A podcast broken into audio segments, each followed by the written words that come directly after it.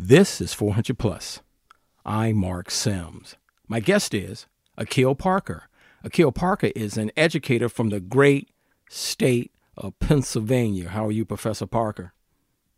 I'm doing great. I'm doing great. I'm doing great. I, I do. I cur- currently live in, in, in, Pennsylvania. I currently live uh, down North Philly, as, as we say. Uh, even though I was raised in raised in Baltimore, but um, yeah, I've been in I've been in Philly since 2003 after I graduated from from college at, at Morgan State University. Wait, so you so you left Baltimore after college? Yeah. Wow. So you uh, North now I, I I know parts of Philly, but North Philly is considered a hood, but some parts are trying to be gentrified, right? Yeah, a lot of it's being gentrified. Well, actually, I mean, it's, it's, it's hoods in every part of Philly, South Philly, West Philly. Uh, you know, uh, it's, it's hoods everywhere. But North Philly is kind of like the more um, more well known, well among the more well known hoods, and uh, you know, but it's definitely being gentrified heavily. Well, I like to call it settler colonialism. Well, you know, today I say that again. Settler colonial. Okay, okay. I got, yeah, I got, I got. I'm going to tell you right now. I got to bring you back because you're good. I want to keep this podcast brief and bring bring you back because you're a great talker. We can maybe talk about Sesame Place or something else on another podcast. Yeah. but okay. so let me go, go right into it. Uh, why why are you an educator? Well, I'm originally became an educator because, well, a couple of reasons. I, back in around 2004, 2005, I had a baby on the way, who's now my um, almost 17 year old son, Nasim, who also um, works as a math tutor within my company. Um, and I, ne- I, needed a job because I had left my job with the FDIC, and I, I, needed a job so I could support my child that was that was coming. And um, I also I wanted to play my part, and I didn't want to play my part in terms of contributing positively to the black community and I didn't want to just be one of those elders that was just constantly complaining about the youth. I wanted to be an elder that was doing something to help influence the youth in positive ways. That's why I originally became an educator, and then once I got into it, I just I really enjoyed it, and I, I enjoyed doing the work, and I just never I never looked back, and it was kind of like a it was almost like an accident, but on accident I, be, I became um, an educator, but you know it was a happy accident. I like to say. And again, now I'm just I'm just playing my part, and I, I think that you know education is you know like Malcolm X said, education is you know the passport you know to the to the future. But um, I'm I try to be more specific in terms of how we define education, in the you know in the context of you know people like Dr. John Henrik Clarke, which stated that education should be um, the purpose of education should be to train children to be responsible handlers of power, as opposed to just people that are just able to just influence those that have power to just give them jobs so they can make money, which they then in turn go turn around and spend it and give it right back to the people that are in power. So that's what I that's what I try to do with with mathematics because I believe and have found from my own experience that mathematics, understanding mathematics and training yourself in mathematics and being trained in mathematics help us to develop our critical thinking ability. And with that critical thinking ability, we'll be able to you know survive and and eventually thrive. So that's that's that's I guess in a nutshell why I'm an educator. Well, I came across you on the internet and surfing the internet, and you and you had this term, this concept. You explain to us and to me what is histomatics. Histomatics. So histomatics is, is a framework that I've been working on and I decided to try to formalize, which is really just, you know, me continuing on and carrying on the tradition of our African ancestors in terms of how they provided meaningful education, you know, um, where I'm, I'm combining history with mathematics and I'm, I'm using history to teach mathematics and I'm also simultaneously using mathematics to teach history. So one of the things we do is like, for example, I might, you know, take a book, um, like I don't know, um, The Bluest Eye by Toni Morrison. And you know, I was I actually I, I read this book um, a few years ago, and while I was reading it, I decided to create math content and math word problems from based on the the content within the book. So that way, you know, you, you you're reading the book and you're trying to comprehend and understand the different themes and the concepts and the ideas in this this text by Toni Morrison, but you're also uh, learning mathematics at the same time. Um, so it's like really killing two birds with one stone because I found that, you know, those are two of the major deficiencies that our young people have in our community. They they don't have they lack historical awareness, um, they lack uh, a lot of political education, and they also lack mathematical competency. Really, you know, not not even as much in the mathematical competency as they lack as the mathematical confidence. because they don't believe that they can excel in mathematics, and they don't even believe that they should excel in mathematics.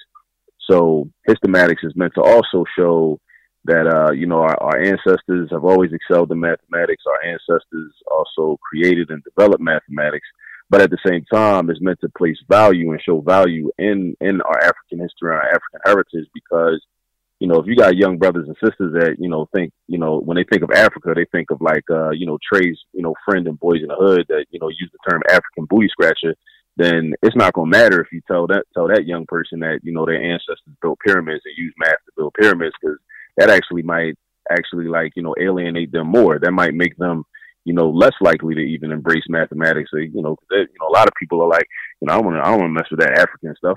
You know, so we have to we have to tap into you know their uh, their ability to develop an appreciation for the continent and for um, our history. Um, sometimes before we even start make, trying to make those connections. Um, but yeah, but Histomatics really just it combines history with mathematics in a very intentional way and in a very meaningful way. And it's really about creating creating content that is meant to teach history, but we teach history through using mathematics, and we we also teach mathematics through using history. Like we might take a book like uh, Walter Rodney's uh, "How Europe Underdeveloped Africa," and just go through that book and just create math content, create like uh, you know math mathematical word problems throughout that entire book. So um, because when you're reading a math word problem, similar to the way one you might see on the SAT or the ACT, you have to think about the content and think about the information that you're reading and process it in order to create an equation that you then in turn can solve and then answer the question with it. So if we're talking about, if we're doing that with text that a lot of people are unaware of, you know, um, unless you've like went to college and kind of studied that, or you had some elders or, some old heads that put you onto that that material, then you know, like like I mentioned, Walter Rodney. Like a lot of a lot of our people don't even know who Walter Rodney was, and they should. But it's I feel it's the responsibility of people like myself that do know who Walter Rodney is to then let people let young people know who Walter Rodney was, and I'm I'm attempting to use mathematics to kind of bridge that gap. So take a book like, as I said, how Europe underdeveloped Africa. Go through the book, pull out you know different different content, um, different percentages that he uses, different quantities that he analyzed when he talks about, you know, what, what the European nations actually did and like how much they actually stole and pillaged, you know, from the different nations, you know, throughout, throughout the course of history on the continent. And we create word problems. And, you know, so they're learning mathematics and they're learning the history and they're able to quantify our experience because it's one thing to say, yeah, these people were oppressing us and they took this and they did that that's one thing. But then when you can when you can really quantify it and provide a quantitative analysis and say specifically how much they did and how much they took and how much they stole and how many people they killed, it becomes a much more precise and deeper conversation that I think can help us to really fully understand the gravity and the magnitude of what actually happened, as opposed to only just having this kind of anecdotal understanding of yeah, you know, these these people kind of really did us dirty, you know. Uh, let's talk about me, my favorite subject, uh, Professor Parker. I failed um, pre-algebra in 1977 mm-hmm. and went on to drop out of high school. So I know math has stunted a lot of people's academic um, mm-hmm. uh, whatever growth or whatever. It just stopped their whole career in in, in edu- education career. So I mean, so in your experience, do do this public schools? I'm talking about the public schools. Um, every school, do they teach math in a visual way? Because I'm the kind of person, if I can't really visualize it, I don't get anything. What do you think, Professor?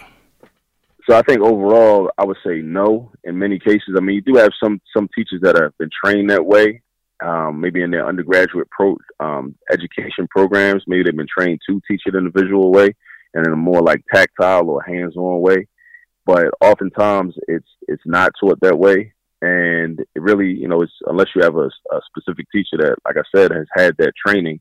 But I also, you know, I believe that, like in terms of your, your situation, I think that that was not, you know, accidental. I mean that you know there's a there's a need for there's a political necessity for black people to fail and not excel in mathematics because then you know you think about what we would qualify for within this society and what we would understand in the society so it's really uh I always ask this question like cui bono this Latin Latin phrase you know um, who benefits So oftentimes when, when we see problems, we take a, and I've, I've been guilty of this in the past myself, but we take a self-centered approach. And if we say, well, this is a problem for me, we kind of superimpose that and think that it's a problem for everybody. And it kind of denies us an ability to perform a more valid analysis and think about who's benefiting from my problem. So if I, if we have a problem in the black community of, of black people failing in mathematics, failing at pre-algebra, and then, you know, dropping out of school and whatnot as a result, then we have to think about the flip side of that, who benefits and then those that benefit are empowered, then they're going to want to maintain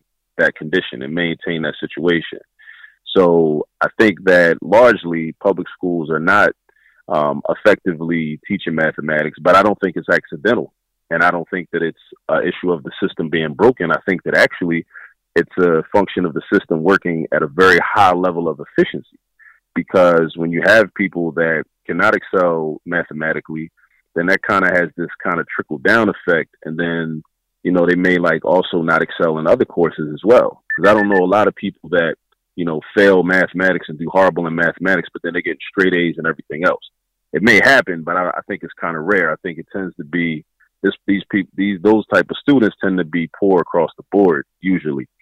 So, and what that does is that helps to maintain, you know, the status quo. Like I always think about, you know, I've, I've done this, um, I've, I've looked into this concept as part of histomatics of the like geometry of Malcolm X and the geometry of a lot of Malcolm X's speeches. Because I'm, you know, I'm, when I as I, over the years I've been studying a lot of Malcolm X and listening to his speeches, and I try to connect it with mathematics. And he has this one speech where he talks about this cycle, right?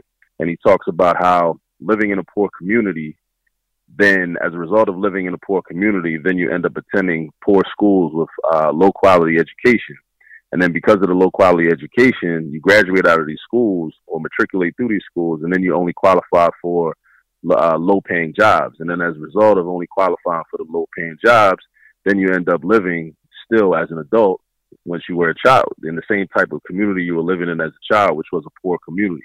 So it helps to maintain the status quo. And there's this like circle. It's a, it's a cyclical circle. That's why I call it the geometry of, of Malcolm X because it deals with a circle, right? So that's beneficial. Many people many entities and corporations and government entities will benefit from the maintenance of that status quo, right? So then, the, therefore, the school has to ensure that people are not really learning mathematics, because if once people do start really learning mathematics, then the whole status quo, the whole structure gets shaken, and then a lot of people start, uh, you know, they, you know, so now, now, I mean, a lot of people are going to have to start competing fairly, because you know the people in the suburbs that are getting, uh, you know, more education and uh, more quality education at earlier periods in their lives. Um, and the people that may go to some of the private schools and, and whatnot, now they got to actually they got to actually compete now because now the game is not rigged anymore, and they know it's case all these black kids in the hood and in the inner city.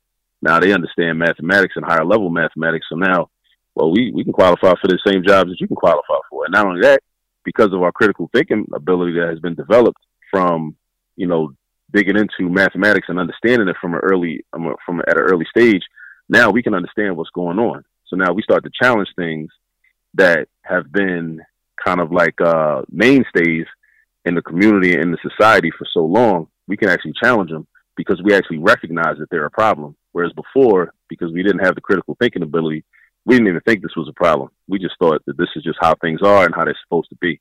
And we even might have thought that they were fair when they were very unfair. Well, Professor Parker, I have to bring you back on the show to talk about uh, education, crime in, in, cities like Chicago, Philadelphia, and even small towns and suburbs where black folks just shoot, kill each other, and commit crime. We got to stop it, and we can stop it. I want to bring you back to, for another discussion, but I want to thank you first for being on 400 Plus. And uh, Professor Akil Parker, will you leave us a little wisdom and knowledge, inspiration for educators and students uh, how can we approach this math? We can pass these classes and use this math we're learning for our, our critical thinking skills. So one thing I would say in terms of that is that I think we have to take a homeschool approach or a homeschooler approach. Even if you don't homeschool your children technically, but we have to take a homeschool approach where, and I like to think of it as like a hybrid homeschool model, whereas we reorient ourselves to change the positioning in terms of how we view schools and how we view how we view and utilize the public schools and the charter schools and even the, even the private schools, Whereas now it's pretty much accepted that the school is going to be the primary educator of our children. And if homework is sent home, then we may, as parents or elders or, you know, those in our, you know, in the, in the, um, in the community of the children will help with the homework. But we have to reorient ourselves and the community, the household, the parents, the elders, the grandparents, the uncles, the aunts, the big cousins, everybody, the old head on the block, they, we have to become the primary educators.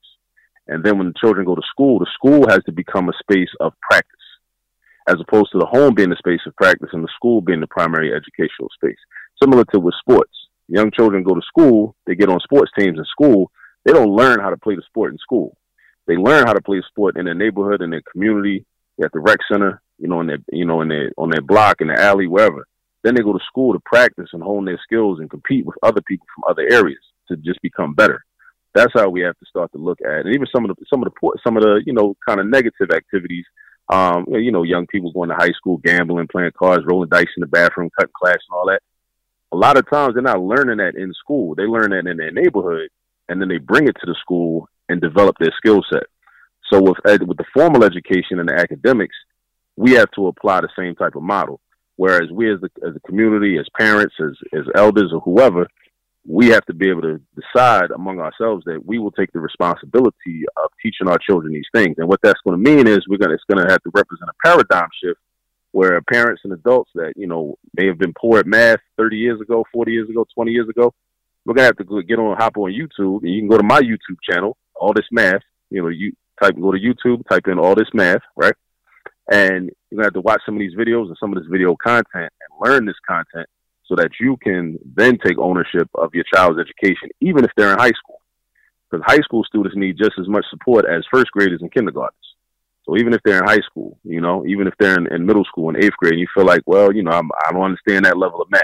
You know, I can help you up to fourth grade or third grade. I can help you, you know, with you know adding fractions a little bit. But even with the algebra, even with the geometry, even with the trigonometry, uh, young people need need our support. So that's what we that's what we're going to have to do. And I know I speak from a space of privilege because I'm a, a, math teacher and a math professor, so I don't have the anxiety that a lot of uh, a lot of black parents feel when they you know think about helping their children with math. But that's why I created the YouTube channel because that channel is really for is also not only for the students but it's also for the parents because there's a lot of math content out there on YouTube, but most of it is geared just toward the student. It's not even about trying to provide support for the parents so that the parents can be able to help their children. And that's what I want. I want, in terms of building our community and um, helping to develop our community, I want black parents to be able to say, okay, I can go to this channel and I can find I can find out how to do this math so I can help my child, my son or my daughter with their homework, even if it's trigonometry, even if it's pre-calculus, even if it's algebra two, even if it's algebra one, even if it's something that I didn't understand when I saw it 30 years ago, or something that I never saw before. I can help them with it. So I think that's what we have to do. We have to reorient reorient ourselves, become the primary educators, and this and I'm and I'm providing tools also because a lot of times people are critical. People are critical. That's my son Kwame in the background. Um, hold on, Kwame. People are very critical of black parents and what they're not doing, but I believe that black parents would do more if there were viable resources available to them. So that's why I created this YouTube channel as well. So to be the, it'll be a viable resource that they can use so that we can really make some actually make some changes in our community instead of uh, kind of just talking about the changes that need to be made.